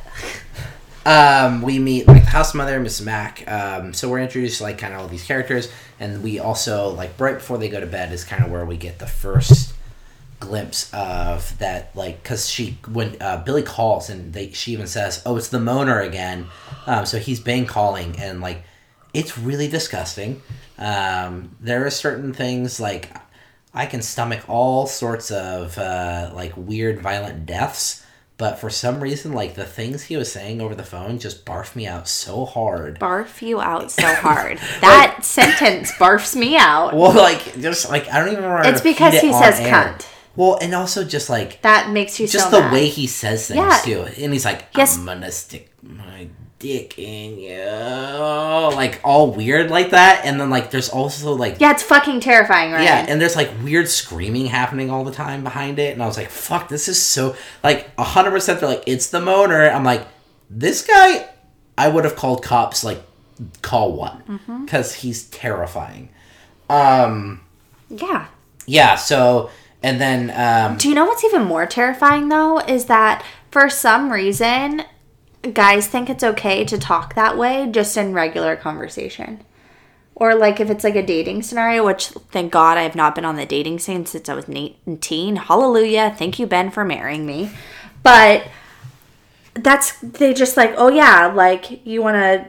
And then they say really disgusting things. It's like, you can't say that to people. Yeah. And I just, just like so casually. That's it. Like really, every time I watch this movie, I don't it know trips which, me out. I don't know what's worse: the casual saying of it, or the creepy on the Definitely phone. Definitely the creepy it. on the phone moaning. I don't know. What if you were on a date and someone, some guy's like, "I'm gonna put my dick in you," like just like weird. Sh- no, I don't like it at all. Um, ugh. So uh, the girls are like, a lot of them leave. Because um, they're going on, like, actual holiday. They're leaving the college campus. And some Claire's staying. trying to leave. Yeah, so Claire's trying to leave. She's packing up. I believe she's called her boyfriend, right? Her boyfriend was there. They say goodbye. Yeah. Um, and then she's like, okay, I'm going to go upstairs and pack. My dad's going to meet me. Yeah, and then she's, like, messing around with her cat, which had a name I can't remember now. Clyde. The house cat. It yeah. was house, the den mother's cat. Yeah. It was um, a scary-looking cat. Yeah, so, and then she thinks the cat's in the closet, and this is, like, we get the P O V shot of, and I love this shot, too, because it's P O V behind the plastic bag that he's eventually going to mm-hmm. use to kill her. And this, this like, th- so close to the phone call...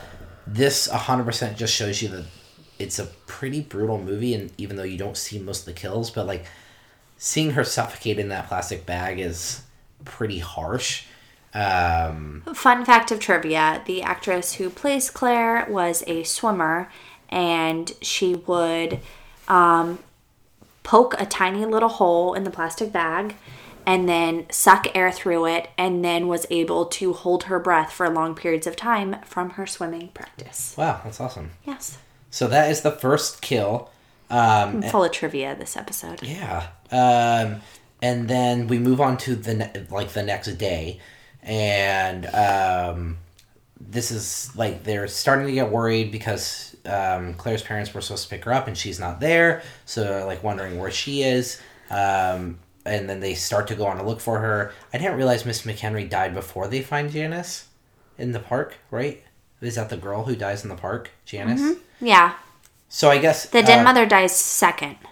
Okay. So, yeah, the den mother is, by the way, a lush. She, She's she amazing. Has, she has, like, stashes of oh, alcohol I love hidden. It. I, she loves... It doesn't make any sense It's to all me. Sherry, well, first of all. It's all I don't sherry. understand why she's hiding her... Because I mean, she doesn't want the girls, like, drinking... Or she's not supposed... My guess is, as a den mother, she's, she's not, not supposed, supposed to be drink, drinking. Because yeah. the um, girls drink in front yeah, of her. Yeah, they're having a party. Yeah, they're drinking, um, like, spiked eggnog. Yeah, and it's so funny, though, because she has it, like, in the back of the toilet and hidden, cut it out of a book. Yeah, she has it in a dictionary under B for booze. Yeah. And then in the toilet one, I'm so great... That scene, she's brushing her teeth, and she's, like, singing to herself. And I, like, noticed... I was like, she didn't... She, because she gets the sherry out, I was like, she hasn't spit her fucking toothpaste out. And I was like, so is she going to drink it with the sherry? But she uses the sherry as mouthwash. Yeah. Um, yeah, so Missus Mack is great. Um, yeah, I loved her. And she, she goes... She seemed like a dope dead mother. Yeah, she goes looking for the cat in the attic, which the whole time, which is also fantastic, she's going, how did you get up here? How did, I don't even know how you would get up here. And I'm like, yeah, your cat can't climb a fucking ladder. But she's still, like, going up the ladder to look for him. Um, and this whole scene's great, too, because it's just so good at building that well, tension. Well, because you know Billy's up there. Yeah, you know, but first of so, all, that attic's hella creepy. Um, it's got, like, fucking dolls and shit in it. All these old rocking chairs. And, like, creepy, dusty shit. shit. Yeah. And then Billy's up there, literally just like a cartoon, like Wile E. Coyote, waiting with this giant fucking hook. And then... I love it because it plays like a cartoon because she like pops her head in and then the step like breaks and she like pops out real quick and you just see Billy and he's just like holding that hook there. Um, and then she pops her head back in and he releases the hook and um, you actually don't see the kill on screen. You see the hook. Um, you get actually a shot uh, from the hook perspective, um, but like you don't see the kill on screen. But then Miss McHenry dies. Um, while this is happening, the police have been notified of like Claire's uh, that Claire's missing, and um, they find while they're looking for her, and this is another death you don't see, which. Um, I imagine it's because the kid's supposed to be like twelve or something. Um, yeah, she's like a middle schooler or yeah, something. Yeah, um, they find another body of Janice, uh, the girl Janice, and that's when the police start to take this like very seriously. Like, shit. Um, yeah, so they find that, and this is when, uh, what's this, John Saxon's character gets involved because uh, Lieutenant Ken Fuller. So they bring a detective on, and he's the one who's like, okay, so this house that has been getting these weird calls and now this girl is missing and we found this dead body, like this is this needs to be taken seriously. Um, so uh, but it, you made a note earlier too about like Bob Clark pushing for the humor in it, right? Mm-hmm. Um, and it's funny because like there is a lot like like there I said is. That hook kill does have that like cartoonish element, and then there's the whole interaction with John Saxon and his teammate. Um, yeah, the like interaction big, like, with yeah, yeah with the cops and a lot of the dialogue with like Barb being sort of like the comic relief, um, because she's obviously a partier. Yeah, she's a partier, but she's upset. I mean, she feels a little abandoned at the mm-hmm. holidays from her mom. Um, and it doesn't matter if you're in college, like, it doesn't matter how old you are. Like, if your, like, family, like, bails on you or doesn't want to spend time with you, like, that's hard. And so she uses humor to make herself feel better. And her, like, coping device ends up being our sort of comedic relief in the film. Mm-hmm. Because the jokes she's making is helping us feel a little less tense knowing that there's a fucking killer inside the house they're all in. Um, and those light moments are what come to be a big part of slasher films. Mm-hmm. That balance of comedy and horror um, is integral to what makes a slasher work. Um, and a, I think a big reason why is because the people that they're about, a house full of sorority girls or, you know, a high school group of friends, um, or a group like of young adult minors, like no matter what, these groups of people that are in slashers, they're still people. And although like dark stuff happens to all of us, there are still light comedic yeah. moments. And I, it's one of the things I love about slashers so much is that they work best when they remember that. And part of what that makes this movie so fantastic outside of being a proto-slasher is the characters are super three-dimensional mm-hmm. and realistic. And I can tell you that Barb copes with her mother kind of abandoning her at Christmas with comedy because they give us that information. Yeah. And um, that's what's so great about it. Yeah, um... they do a good job of, like, I mean, we definitely spend the most amount of time with Jess. Uh, uh-huh. But, like, like I said, like... And um, her boyfriend, Peter. yeah. Um. But they do a good job of at least, like, you're not spending a whole lot of time with these girls, but you're spending enough time to know, like, okay, this is kind of who they are as a character, and it does make you care more when they die. Mm-hmm. Um, and, yeah, Barb is actually the next to go. So, by this point... So, the cops have come in. They tap the phone so that um, they can... The, if if he calls back, it will also they'll be able to answer at the police department and like hear the call, and then they have someone waiting down at the like the phone, um, like the telephone company trying to trace the call. Um. Yes, at the which by the way, operator. That, yeah, that whole building just looked like nonsense to me. I was like, I don't understand what the hell he's doing running around there, just like checking these weird little things. Um, whole like so confusing. I was. I, I can, would never be able to do that. Um, but Barb and Phyllis have both gone to bed at this point because, mm-hmm. uh, well, I mean, what, Barb got trashed the night before because I think the cop even says, like, oh, is that... She got trashed that day. Yeah. Remember, oh, she's yeah, at yeah. The, she's at the police station. She's at the police station giving him the fellatio number. Yeah. And then she comes back because she was volunteering in the morning with the kids and she was drinking because she was upset about her mom. Right. Because so. he's like, the cop even makes a mention. He's like, oh, is that the one who was at the station earlier? Yeah, yeah. Let her sleep. Yeah. And then um, Phyllis, who has been looking for Claire all day, kind of has a breakdown on Jess and was like, I know she's dead. Like, I feel so bad for her parents. And and then she, she goes to sleep as well. Fun fact that uh, the actress who plays her then goes on to play the dead mother in Black Xmas. Yeah, and she's also killed off screen. Kind of like her door just closes really slowly, and it's again like like you can kind of just guess that like Billy is killing her because we do see her dead body later. Yeah, it's like a reveal of her in the bed yeah. with.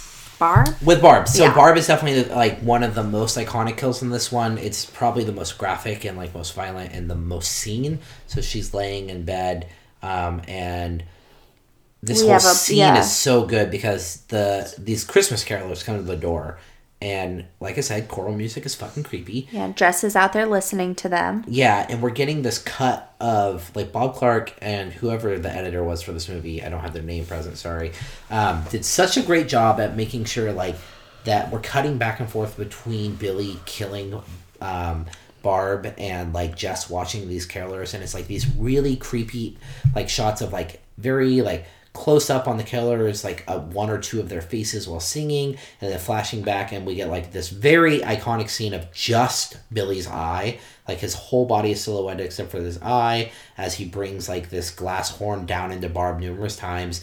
You know, we see her hand like reach up and break all these ornaments that you don't hear because of the music.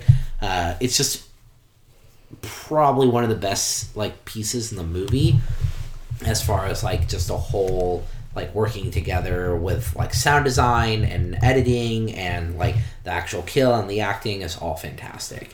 Um, and just really like they have this like whole eye motif the whole movie with Billy, and it's super fucking creepy. And he doesn't have like weird eyes or anything. It's just like this thing where like no matter what, all you can ever see is his eye. Like no matter how he's silhouetted. Because they're just trying to keep him yeah. super...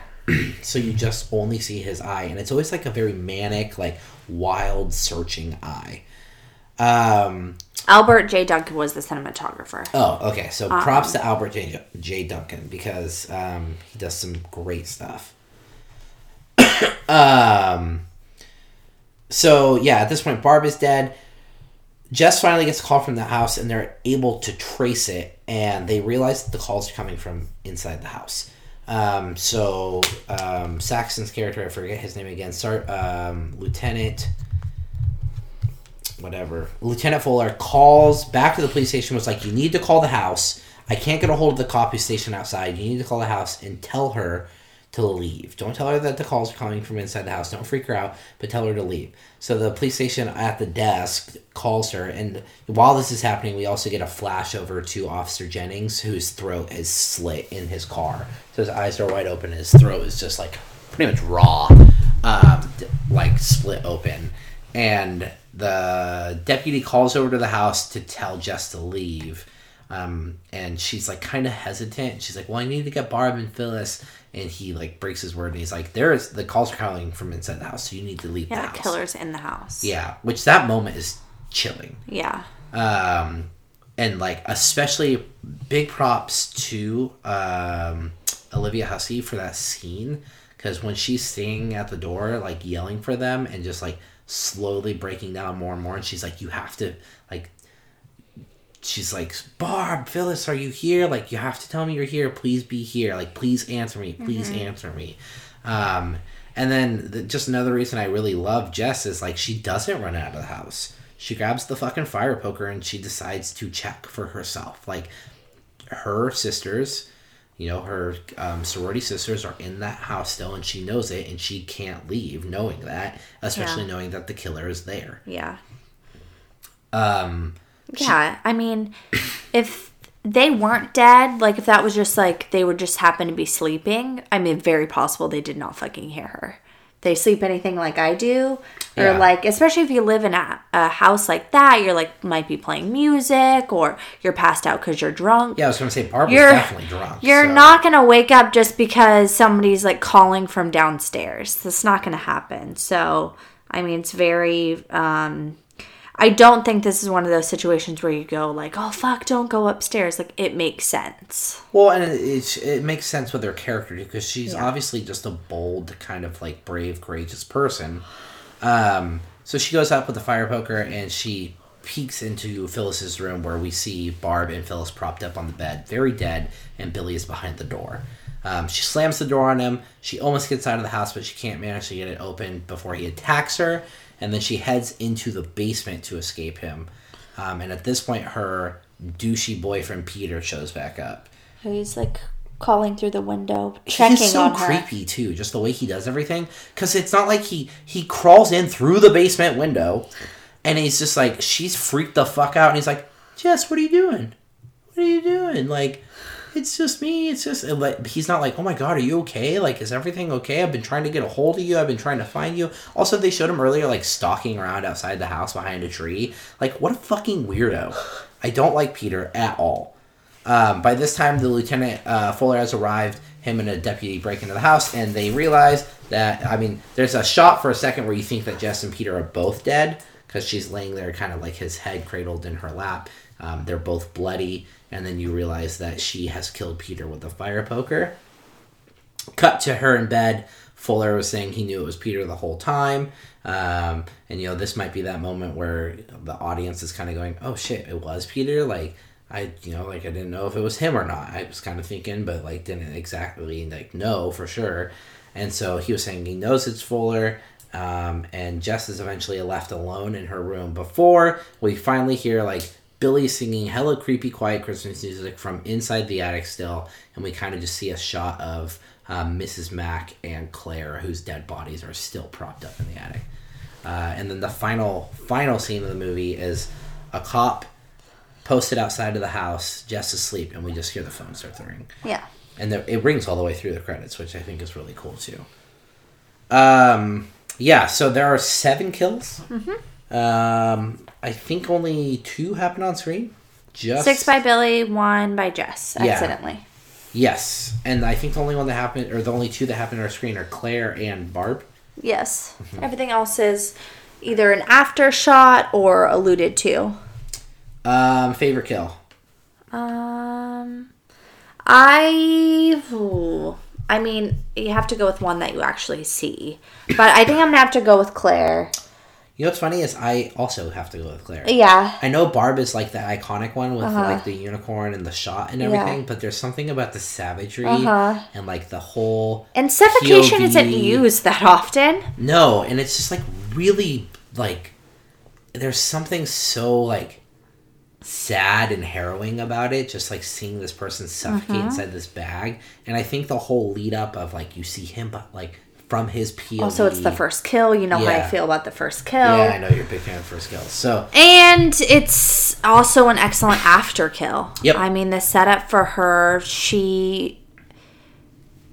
Part of, like, the creepiness and the eeriness of this entire film is before, because it's a little while... It's probably like another ten or fifteen minutes into the film before we get our second kill. Yeah. Um...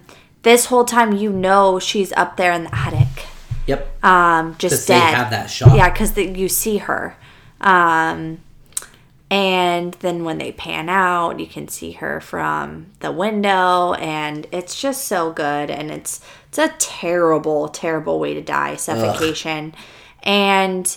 Yeah, weirdly, yes, no, seriously though, uh, something about suffocation almost seems more personal than stabbing, even though it you does. Don't... You know why? Because, like, to me at least, it's because, like, when you're getting stabbed, you're at least you're, like, you're fighting back, and like, like, but like when you're suffocating, you're like sitting there just going like, I'm dying because I'm breathing, uh huh, and like there's nothing. Not because I can I'm do. Wound, because yeah. I literally am lost for breath. Yeah. Ugh. Yeah, it's just it's I don't know. It's the same to me as like. The same reason why drowning just seems like a fucking horrible way to die.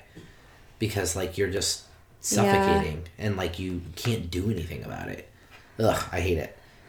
Burning alive. That, I mean, that's not suffocating. But, like, it's that slow kind well, of, like... I, I, Ben and I were just talking about this, and I have to, like, fact check. I don't know if it's one of those things that you always hear, but it's not actually true. But the saying or the the rumor is that... when you burn, you usually die from suffocation from yeah. the fumes. No, that's definitely oxygen. True. Yeah, it's you don't usually um, die. And also I've die actually, from the flames. I mean, who knows? Because, but I've heard it actually, the pain stops eventually because your nerves fry. Yeah. Because um, no, Kane Hodder said in his doc, like when he caught on fire, at first it didn't hurt because it fried all of his nerves. It wasn't until they had to like regraft his skin. Apparently, going up in flames is the way to go. I guess. Um, yeah, no, I'll pass. Um, very important in the horror landscape. Whew. Massively important. Uh, like we've like said, one a bunch. Of the most. Yeah, yeah. Uh, paved the way for Halloween. It's a proto slasher. And all holiday slashers. They yeah. exist because of this film, and probably too because of the title.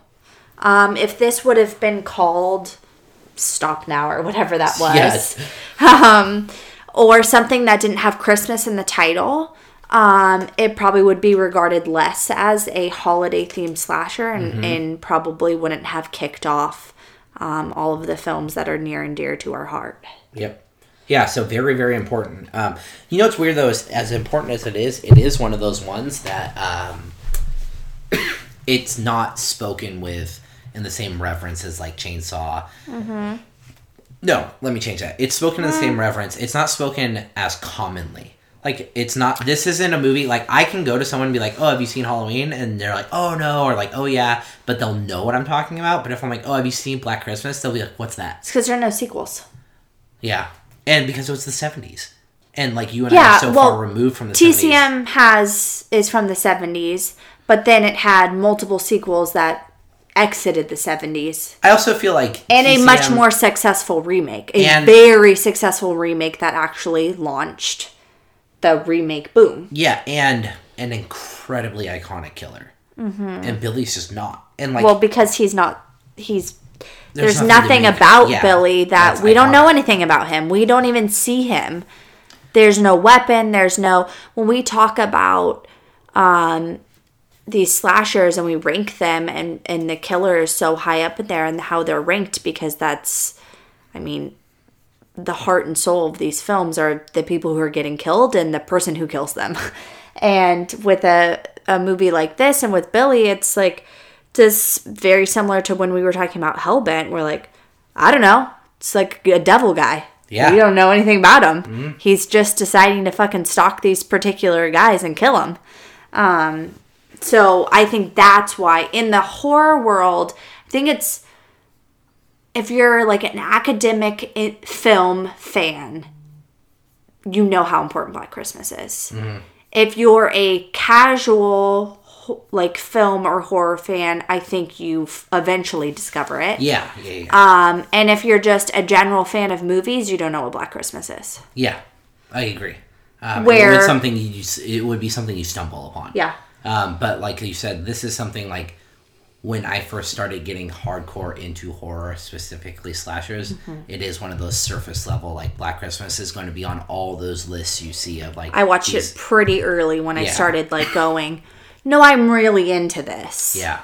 So we do have a list. We compile a list at keepscreaming.com slash the dash list that you can find where we rank every movie. Um, this isn't like, we're not doing a from... I mean, it's not, it is from best to quote unquote worst, but like we really try to take a positive aspect with all of these movies, so there's no real worst. It's almost a more favorites to least favorite, um, but we have enjoyed and found positive things from all of these movies. Mm-hmm. Um, but you can find that list. It is now twenty-six movies long.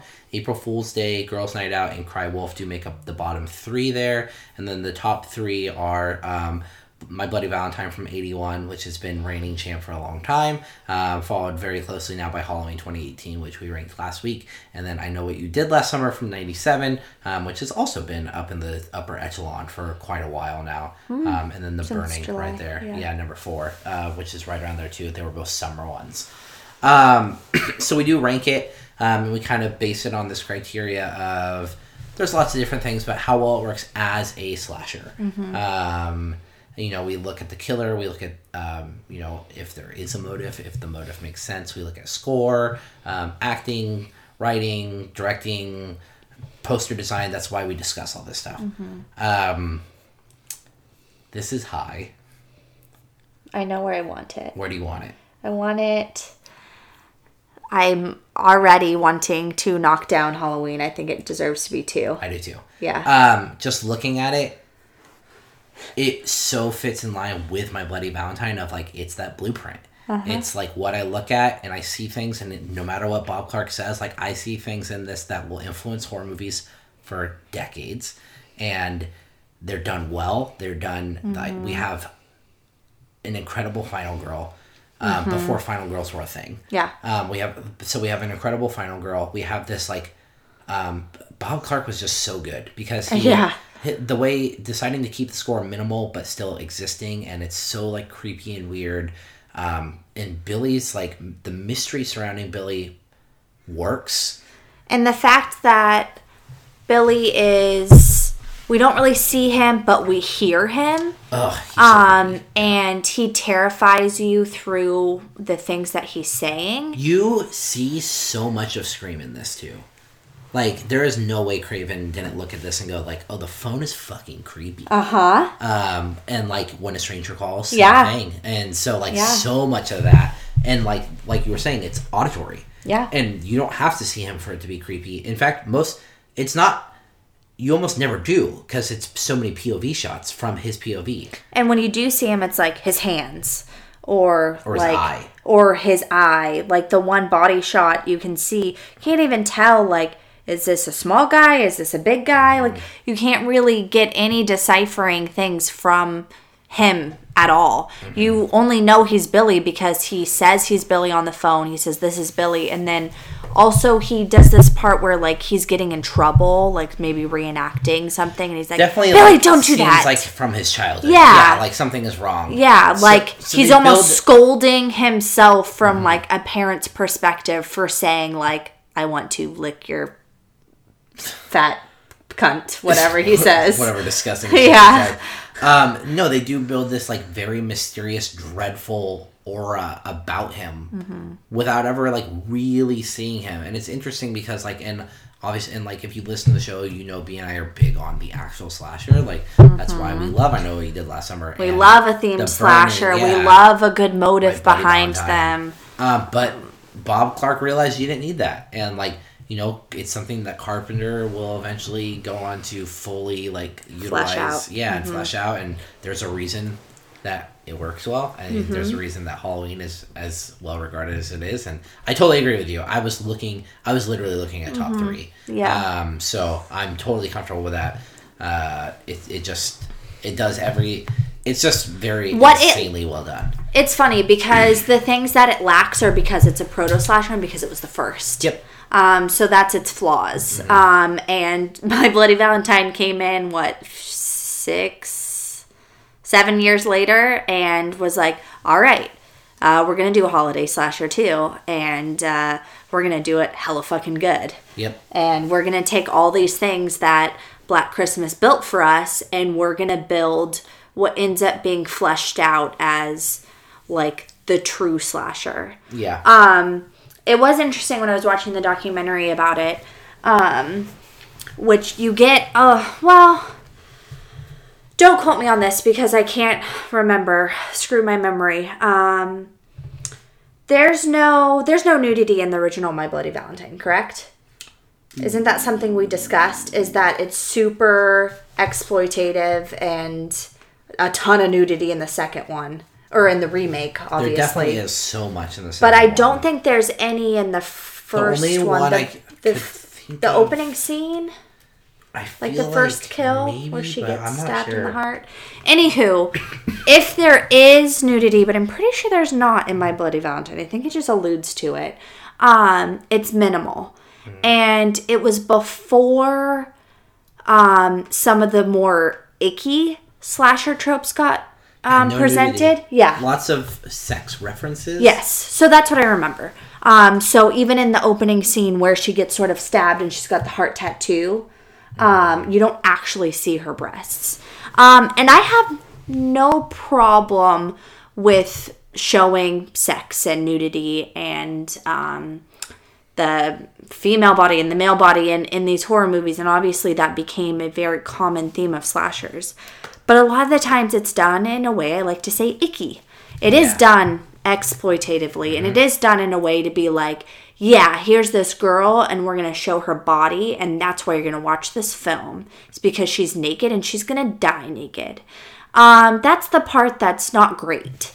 Um, and what's great about Black Christmas and My Bloody Valentine is sex and um, vulgarity and uh, are very prevalent. And it's not like they're shying away from those things, but they're doing it without having to say, um, here is a girl and her naked body and her like getting slashed up because she's naked.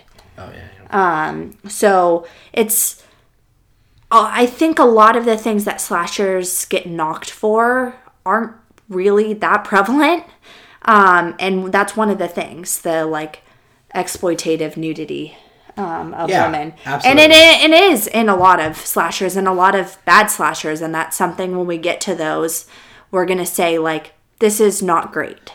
It's just um, funny because to me, at least when you look at the mo- Halloween has the one scene, but uh-huh. I don't think it's exploitative. That plays into that character as a character. Mm-hmm. Um, Scream has none. Mm-hmm. Uh, Nightmare has n- one scene, and it's post-coitus. Mm-hmm. Um, again, not exploitative at all to me. Um, well, that's what I'm saying. The, the ones that kind of get the genre as a mass in sort of the eighties yeah. when it came out with so many of them. Yeah, that's when sure. it started yes. to be like, well, this is what's happening. I mean, Friday, for sure. Tons oh, of yeah, yeah, yeah. Friday like is eponymous. Right? Yeah, yeah. Uh, just so much nudity. I don't know, but I find that interesting because you know they made a comment of that as like, oh, this is a sorority, and these women are obviously having sex and aren't ashamed of that, um, but they're doing it without having to show you it. Yeah, you never even like hear people have sex. In the no, film. It's not. There's yeah. no sex in the film. Yeah, um, yeah. It's yeah. a good point, and yeah, I. totally didn't even like think that, but My Bloody Valentine doesn't have any either. Mm-hmm. Um, yeah, so it is our new number two, uh, which I, I mean, I knew it was going to be top three, so does not surprise me at all. Um, we will be back in two weeks to talk about Black Xmas, um, which is the despite the different title, it is the remake of the same well, movie. It is called Black Christmas, but everything, it's like how Cry Wolf it's is called. It's completely marketed as Black, Black Xmas. Xmas. It's yeah. stylized everywhere. On the poster, everything says Black Xmas. And because it is so tonally and story-wise different than Black Christmas, it has very colloquially been referred to as that, just so you... Because they're, they're basically different movies. Yeah. Like, there's a lot of things that are the same, but, like, loose frameworks. But, like, they're basically different movies. Um, yeah, and that's going to be our Christmas month. And I think we have decided we're going to do New Year's Evil for New Year's. Correct. Yeah, so we will be doing our whole little end-of-the-year theme here. Yes. Um, so that's fun. Uh, did we pick a winner for our contest? We did. Ooh, is it really? Yeah. Robert Prudhomme Junior Um... You are our first giveaway winner. Yeah, so hit us up on um, Twitter. You can direct message uh, us on yeah, there. Or you could email us. We do have an email address, keep screaming cast at gmail dot com. If you don't want to like put your personal information on Twitter or Facebook. Or, but you know how to find us. Yeah. You're excellent at finding us on all the platforms. And thank you to everybody who shared our video episode. Um, we had fun doing it, and we're going to do more stuff like that, like yeah. mini-sodes and stuff. So. Yeah, so we're going to do a fun one this month. Um, it's not going to be one of our episodes. It's going to be like a bonus thing, um, but that'll be coming out. Um, right around the same time yeah. as uh, the next episode. Yeah, so be on the lookout for that, but we're just, I don't know, having fun, so I want to do yeah. some more stuff. So. Yeah, and Robert, you're going to get all... Dude, I found so many movies. You're going to yeah. get so much shit. Yes. Um, so, so again, nice thank you um, for sharing. You shared both on Facebook and Twitter. Um, we had, like, a lot of people who really shared it and got the word out, which was awesome. And people, like, commenting on the actual YouTube video, which was great. Um, and, yeah. Just, Just thank It's you. Awesome. We love you guys. Yeah. It's always so encouraging. Like, we did this thinking no one would listen except maybe, like, our friends, our friends. and spouses. And uh, it's cool to see that there are people out there who... And it's it's always cool even... Because, I mean, I know my friends are going to support us, but it's really cool when, when like, Aaron reaches out or um, I've a few of my writers at Ghastly Grinning, like um, Michelle, always makes sure to tell me like, oh my god, I love the new episode, um, and like I, like or I like I agreed with you here, but not here, but not here, and I yeah. I, I love having those conversations. So reach out to us. We're at yeah, we love it. Even if you don't, I know there were some people, quite a few people who didn't love that we ranked Halloween, the new Halloween, so high. They didn't necessarily agree with us. Really? Uh, uh yeah. Oh, I didn't see that. Ooh, but that's what we like. We like to be controversial. Yeah. Um, yeah, we'll be back in two weeks with Black Xmas. If you guys want to follow along, you can rent it on Amazon. It's pretty much the only way to get it because it's out of print, and that Blu-ray or D V D is between like six. Wait, and is it the Scream Factory is out of print? Oh, Black Xmas? Oh no, Black Xmas. Yeah, yeah. No, no. I was like, what are you talking no, about? No, Black Christmas on Shudder, no. or you can get it through Scream Factory. No. Black Xmas. Yeah, is out no, of print. no, no. It's like sixty bucks for a D V D. Um, Do not pay sixty dollars for a D V D. Yeah, no, and it's like one hundred dollars for the Blu-ray, Blu-ray because it was like ultra limited. Um, so rent it on Amazon for three dollars. Yeah. Or I think you can even own it for like five dollars. So do that instead and watch along with us, and we'll be back in two weeks. And until next time, keep screaming. Bye.